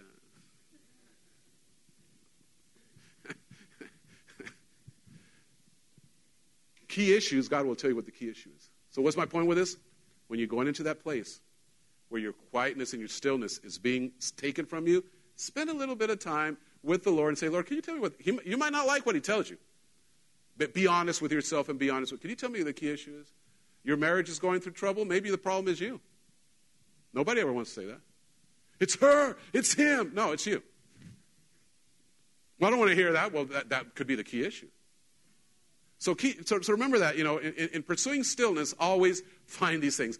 Engage the mind to move towards getting involved in activity. When you are, when you're un, depressed, when you're going under these situations, this is very, very, this is not very spiritual, very simple. Get your head out of it. Pursue stillness. Identify the moments that depression comes in. Identify the moments that the sadness is starting to kick in. And find something that you know brings you joy. It could be working on something. It could be welding. It could be playing the guitar for me. It could be a lot of things. But the worst thing I can do is sit in my chair and not do nothing. Because then your mind becomes an open target for every demonic thought you could ever think of. And you, you walk in there, I'm just depressed. I'm just going to sit here today. Boy, by the afternoon, you're thinking about killing yourself. My God, you know, you can't just do that. You got to take authority. So when these feelings come, remember, you are not your thoughts. I've been saying that through the whole series. When these thoughts come, it's up to you to say, you know what, I'm not going there. Let's go do something. I'm not going to talk about it. That's not me. The more you practice these things, the easier it gets. Engage the mind moving towards getting involved in activity that holds the attention. This will divert the energy of what has been done and will leave no space to entertain the monkey mind. You know what I'm talking about. Ah, it never stops. Okay, let's go on. Let's, let's see if we can finish this. Number six, we spent a lot of time this year on this point. Be present. Do live in the moment and the now. Enjoy every moment. I was thinking of something, I don't know if I put it up here. Maybe I did, maybe I didn't, but was, there was a, a thought I had this week. I was thinking, because, you know, how many of you have like these really cool moments and, you're, and you say this, oh, I wish this moment would be forever? Anybody? like you're having like one moment that's so awesome with your kids, your grandkids, or any or a life event. You're like, wow, I wish this moment lasts forever. And I was thinking along, along those lines, and, and, I, you know, I believe the Lord gave it to me. I don't know, or just the thought, the continual thought was, you can't live in the, you know, hoping a moment will be forever, because what is forever is the moment. That's what fixed it for me. Don't wish that this moment will be forever because what is forever is always the moment. Now, think about that for a few days and it'll, and it'll, it'll get you straight now because that, this is what it is. Our whole life is in the now. So you begin to live there. Then the other one is practice meditation. Now, that's a word that the church doesn't like. Oh, that sounds very new agey. Oh, really? It's all over the Bible. I Googled meditation scriptures, there's a lot of them. Let's talk a little bit about this in the, in the few minutes that we have left. Because to me, this is one of the big ones. Let's go to Joshua 1, and I'm just going to read verse 8. It's right there. You don't even have to go. This is what Joshua was told when he was given the lead to lead, probably, according to most theologians, about 6 million Jews to their final home. He, God didn't give him great weaponry. God didn't give him a staff like Moses had. He just gave him one little thing. And it's all in Joshua chapter 1. And it started with this idea study this book of instruction continually. And then the word King James and other will say, meditate on it day and night so you will be sure to obey everything written in it. Only then will you prosper and succeed in all you do. Well, that's pretty, pretty simple. You know, pretty one, two, three. I mean, there's not a whole lot in there. He just tell you do this, this, and this, and if you do these three things, you will prosper. I mean, if somebody told you right now, hey guys, if you do these five things, you'll have a million dollars by the end of the week in your bank account. How many of you would actually do it? Some of you probably say, ah, it's not too, too good. You probably won't even do it. But if I showed you, hey, do this, you know, do these five steps and you'll have a million dollars by the end of the week, most of us would probably, ah, okay, I can do that. Well, God is telling Joshua, meditate on it day and night. Well, the definition of meditate is, is from, from the Hebrew, it's right under there. I, I brought all the ones from Strong's Concordance. It means to mutter, to devise, to plot, to speak, to roar, to growl, to groan, to devise, to muse, to imagine. There's a lot of things that the word carries. And what God was trying to create was that the covenant of peace has to create an inner image of that. Because you don't think in words, you think in images. You agree with that statement? You don't think in words. I can prove it to you. I'm not, but I can prove it to you. Because I can paint a picture with my words, and you're not going to see the words, you're going to see a picture. You know, if I say, I got a big black dog, that's all I'm going to say. Well, you're going to imagine your black, big black dog. You're not going to imagine a chihuahua. And I say, I got a big black German shepherd. Oh, okay, now you can identify him. You're not reading big black German shepherd. You're not reading words, you're seeing images. Okay? So, what covenant does, meditation is not the exercise of, you know, some weird. By the way, let's let me back up on this statement because this is an interesting point. I just got a few minutes left, so let me see if I can do this. Every culture except westernized, which westernized is, is not even a culture. It's a mix of all kinds of stuff. But when you talk about westernized, you know, industrial revolution, Europe moving in, you know, except for the westernized thinking, every culture, every single culture, there's not one that you can say that one doesn't have it. I'm talking, you know, ethnic groups, indigenous people, tribal people. Everyone has a form of meditation. They all do. So the Christians are like, oh, be careful with that meditation stuff because that's new age. Oh, no, no, no. God's the one that came up with it. They're imitating what God said. Because meditation was never like, you know, some kind of you know, Buddhism or something where it's okay, just put your head in blank and don't think. No, that's not what it's. That's, he tells you what meditation is. Is you meditate on the word. What did he say? So in my quiet times, and that's the problem with phones and all this technology you guys have. If you're going to have a quiet time, don't take your phone. Some of you have convulsions if you do that. Some of you lose your kids before you lose your phone. Where's my phone? Where's my phone? Where's my phone? Have you seen Johnny? And I haven't seen him in three days, but where's my phone?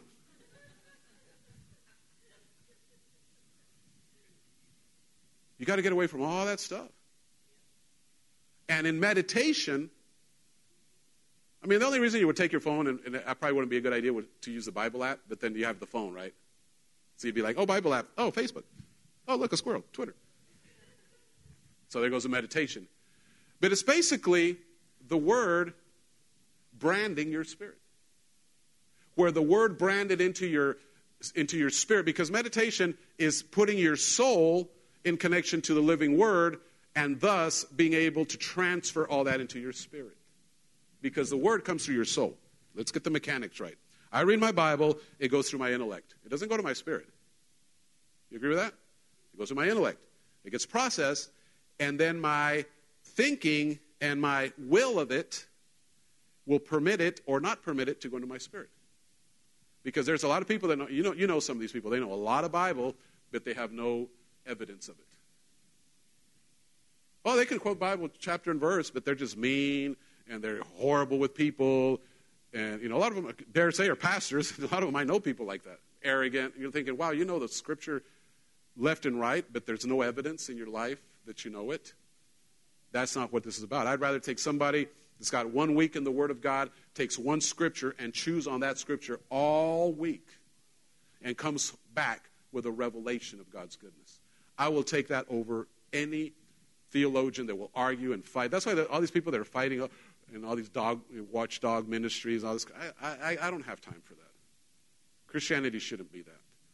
So meditation is this: is to mutter to speak it. So while I'm meditating, and, I, am going to, let's see what else I have on my notes because I do want to close with this if I can. Uh, da, da, da, okay. To moan, to utter, to meditate. So meditate means to create an inner image of the covenant. So in meditation with God's word, it's not some weird trance, you know, you, you know, I'm going to go into this trance that's nothing like that. Nothing, nothing like that. You're just thinking about it and you're speaking it. And I got one of my coolest stories of this. Now, we have a lot of stories of this, but this one is so good because it was so obvious. And this happened back in 19, I believe it was 94. And there was a lot of things that were upside down in our life. But one of the things we would, we would do every year, and actually I haven't, didn't do it this year because and last year because of the school schedule now, but we'd go to the, con- the convention up in Fort Worth. We'd go there for a week and stay there and, and hear word all week, and it was a big, huge thing for us. It's still a thing for you know. This week, it's as much as I can. I'll try to watch it online, I mean on TV or whatever. But my point of it is, we didn't have money to go, and I had an old car. There's a lot of dynamics to the story, but it was such an easy. And I'll, I'll get my Bible to illustrate it. And I had put this car for sale at a friend's shop in Laredo. He had a tire shop there on, I guess it would be Park Street and 35. The Alfredo Santos, good, good friends. He's, he's with the Lord now. Just great man of God. Can't say good enough about him. He's, he's was really a key in my Christian walk. He was one of the, he was one of the first real Christians I met. Let me put it this way.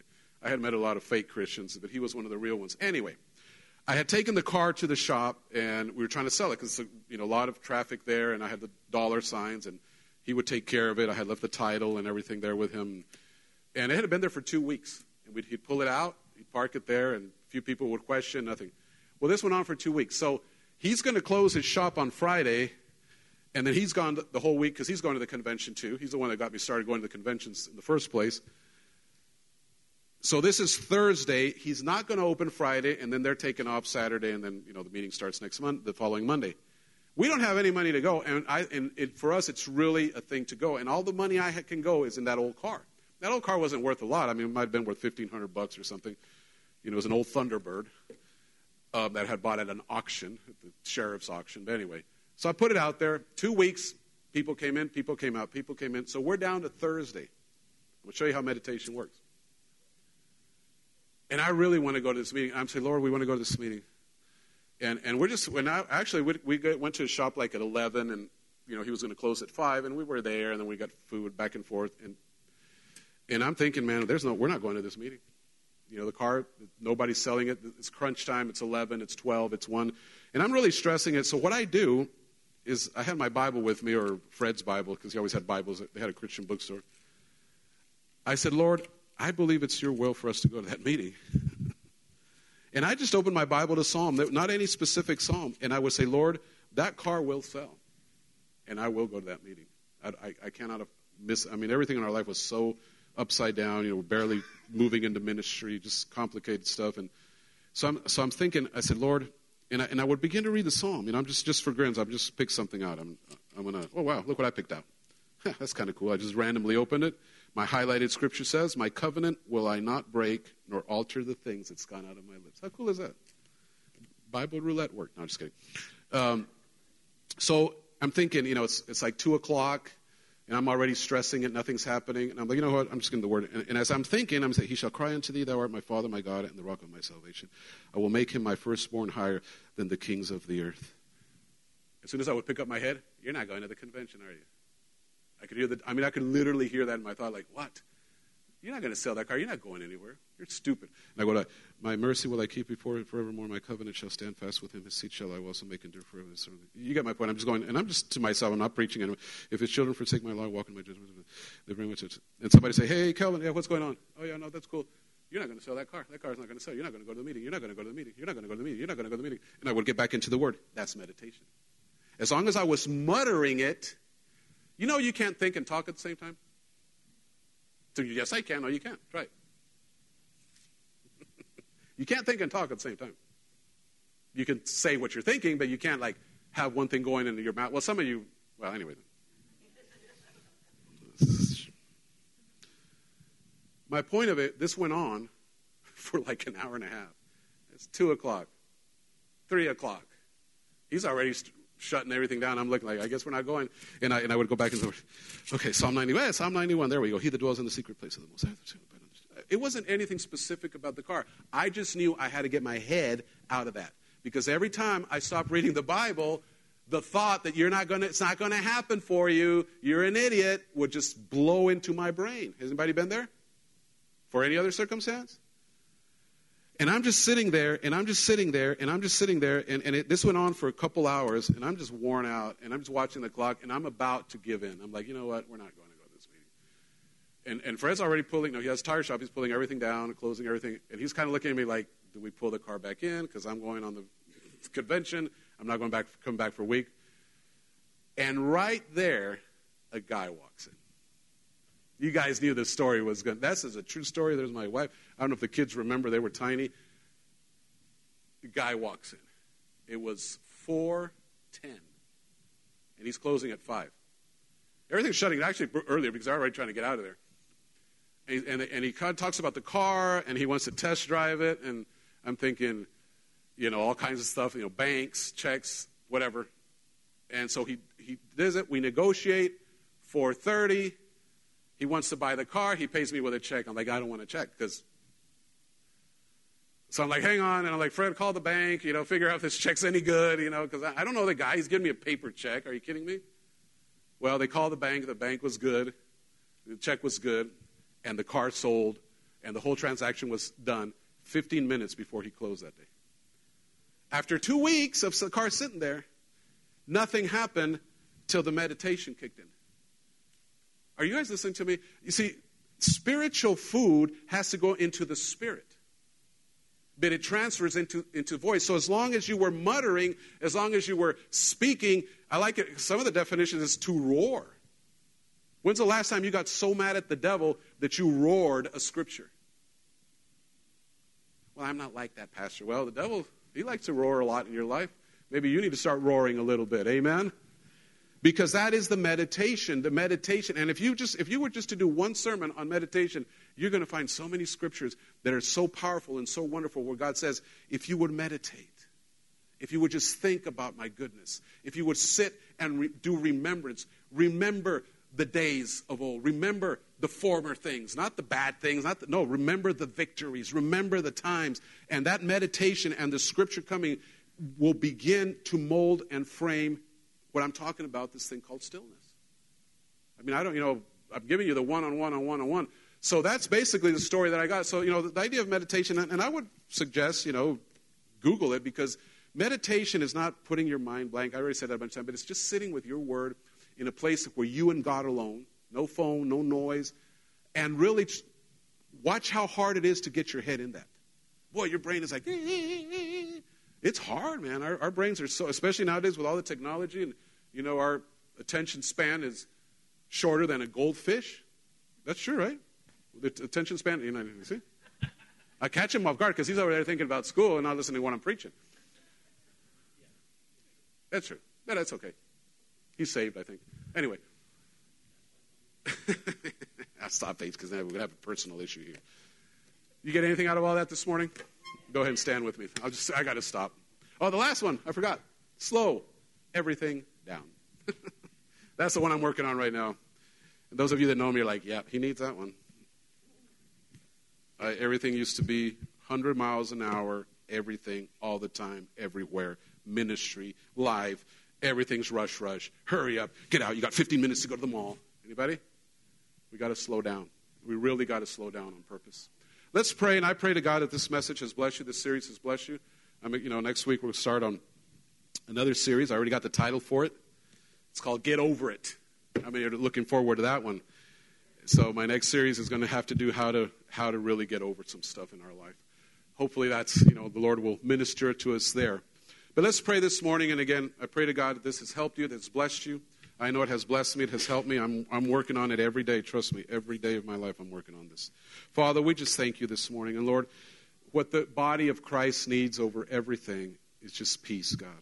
We live in a world that is so upside down. We turn on the news and it, it just keeps getting weirder and weirder, Lord. And, and Father, we just thank you that in this world that is so confusing and life circumstances and Father, the dangers of society today, we know there's an oasis that's called peace. We know there's a place where we can rest. And I pray right now for anybody in this room, anybody watching me online, anybody that would listen to this podcast in the future, that anything in their life this morning, I'm praying for you guys, come on. Just pray with me and pray that everything that is stealing your joy, that everything that is keeping you out of a place of quietness with God, a place of stillness, a place where your mind can settle down, I pray to God that this very week, the Holy Spirit will identify all those things in your life. Yes, sir, I'll, I'll, I'll th- thank you, Holy Spirit. You know, the Lord just put in my heart this right now, and this is for me, it's for you. When you do this, God might show you things that you need to get rid of. That might even include relationships that are not helpful. I'm not talking marriage, I'm talking, you know, don't get weird. Just talking things in your life that, you know, God's going to identify all the exteriors that you need to eliminate. That's what I'm telling you. That's exactly what I'm telling you. You're going to have to be bold, say, Lord, show me how to walk in this area of quietness. And God will. But He'll start by eliminating noise. You're not going to get quiet unless you turn some things off. So that's up to, that's between you and the Lord. That's all I got. Father, I just thank you for that, and I'm open to that. I receive the instructions. And I just thank you, Lord, that through this teaching we grow spiritually, that our lives are truly formed by covenant thinking. That, Father, we pursue this covenant of peace over everything else in our lives. And I give you glory and praise. And I believe with all my heart, Father, that, that as, we, as we receive instruction this morning, we will see the evidence of what the Word can do in our lives. I thank you for a blessed week. I pray for covenant protection according to Psalm 91 to be reaffirmed always in our daily lives, Father. In the mighty name of Jesus, we receive this word. Amen. Amen. You may be seated for a moment. I'm going to get you out of here pretty quick. I was trying to finish earlier, but you guys never let me finish early. well, did you get something out of that? Did it help you? You know, if this stuff helps in any form, let me just throw this out there, even the online, especially the online people. If you guys help us, you know, because church is different nowadays. You know, church used to be everything's in the building now, but we have a whole church online. We have people watching us in the Midwest. We have friends and partners from our Navajo family in Arizona to watching. We got people in Ukraine watching. So church is a whole different thing now. But what I want you to do is those in church and those online, if stuff is helping you in the church, I don't want you to give any kind of glory to Pastor Box. He doesn't get it, it's all to him. But please share these things. Share them on your Facebook or share them on the church Facebook. Say, you know, I went to church, and, you know, if it's something really private, obviously you're not going to share it. But if something that really bless you through a word or through a testimony, we need to get it out there. People need to hear that our God is doing things. Can I hear an amen? Our God is busy. Just because the world is in a weird place, God did not check out. And I think God's about, I really believe that God's about to show up big time. I really think because, you know, biblically, the darker it gets, the greater the light in the land of Goshen. The greater the light on God's people. But you got to be God's people. You can't be flirting with the world and expecting a big move of God. It doesn't work that way. And I'm not talking about being crazy, sanctimonious, religious freak. I'm just saying, let's get covenant mindset. Let's get God mindset, and let's live that way. Let's, you know, let people that bump into you say, "How come you're happy? Look at the economy. I'm happy because that's not my economy. that's why I'm happy. But look at the gas price. I don't care if it goes to ten dollars a gallon. My God will supply all my needs. That is covenant thinking. That is kingdom thinking. Amen. So I encourage you to do that. All right. Well, you guys know what to do as we close. Honor God with your giving, your tithes, your offerings. You know, thank you for all the support. We need all of it and more. You know, there's no limit to what we can do with resources. Trust me, there's all kinds of projects from our church in Mexico to our work in Cuba. Had a good conversation with our pastor in Ukraine. He's wanted me to go, and I'm like, I, I didn't know I could go there. He says, Well, you can, but you got to fly, fly to Romania, and then from Romania you go by vehicle. So I'm, you know, if the Lord gives me permission, that might be something we will do at the end of the year.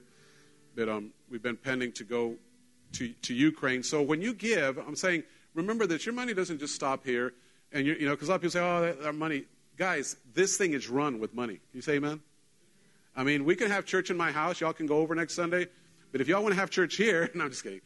It takes money to run an organization. It takes money an institution. So, you know, you're not just supporting this, you're supporting all kinds of stuff. You know, what's going on in Cuba right now with these kids as we speak. That's your testimony. Well, I didn't go, Pastor. That's your testimony. Well, I only gave five bucks. That's your testimony. If you gave a nickel to that, you're part of that. And I think the, the greater you grow in that, the greater liberty you, got, you have to sow with no pressure, no conflict in your spirit. Just be obedient to the Lord. Amen. There's your information if you want to give online, and if not, there's envelopes should be near you, and there'll be a bucket at your exit. So go ahead one more time, stand with me, and you will be dismissed. Um, I wanted to show you one last thing. This is coming up in a couple weeks. If you can throw that slide up, I forgot about it, RJ. Um, not, I'm going to be in Arizona once again. I've been doing this for over 20 years with um, Elson. But um, if you guys want to go to a beautiful, beautiful northern Arizona, this is just 30 minutes from the Grand Canyon. Um, last year was really strange because it was the COVID thing. Navajo Nation was shut down, right, Linda? Linda was there. It was, it was different. Yeah, yeah. Hope you can go again, Linda. This time will be big. No, I think this year it's going to be back to what it used to be. Because last year was just really weird because they had them like parked in cars. And no, no, this is a tent meeting, old style tent meeting. It's really fun and exciting. So I'll be there um, with a bunch of other friends. Jerry will be there this year. Brother Copeland won't be there, but Kate McVeigh will be there. She's also a pretty well known speaker. And of course, my brother and his family, Elson and Deborah Bennett, and Michelle Williams. Um, she's from, where's Idaho up there? And Quincy Goodstar. He's, uh, he pastors up in the Dakotas, the Lakota. And he's in North Dakota, but Lakota Indian tribe. So we got the Navajo, the Lakota, and los Mexicanos, right? Not just kidding.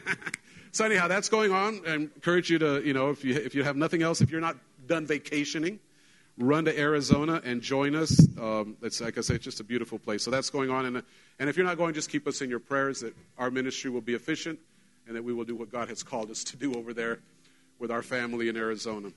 Father, we thank you, thank you, thank you, Lord, for the word this morning. Thank you for the series as we wrapped it up and. Lord, that we take these ideas, we take these ideas of stillness and quietness and covenant. And Father, we walk out of here knowing one simple truth we are not alone in this. We will never walk alone. You got our back, Lord. I thank you for that. And I just thank you that the peace of God that passes all understanding will go with us wherever we may travel this week. And once again, we reaffirm this covenant of protection. I thank you, Lord, for protecting Michelle and her family yesterday, for protecting me and all of us, Lord. That sometimes we just know that there is a covenant that has spoken about these kind of things. And we reaffirm it today, and we have peace over that in Jesus' name. And everybody said, Amen. Well, show yourself friendly to a couple people, and we'll see you guys next week. God bless you.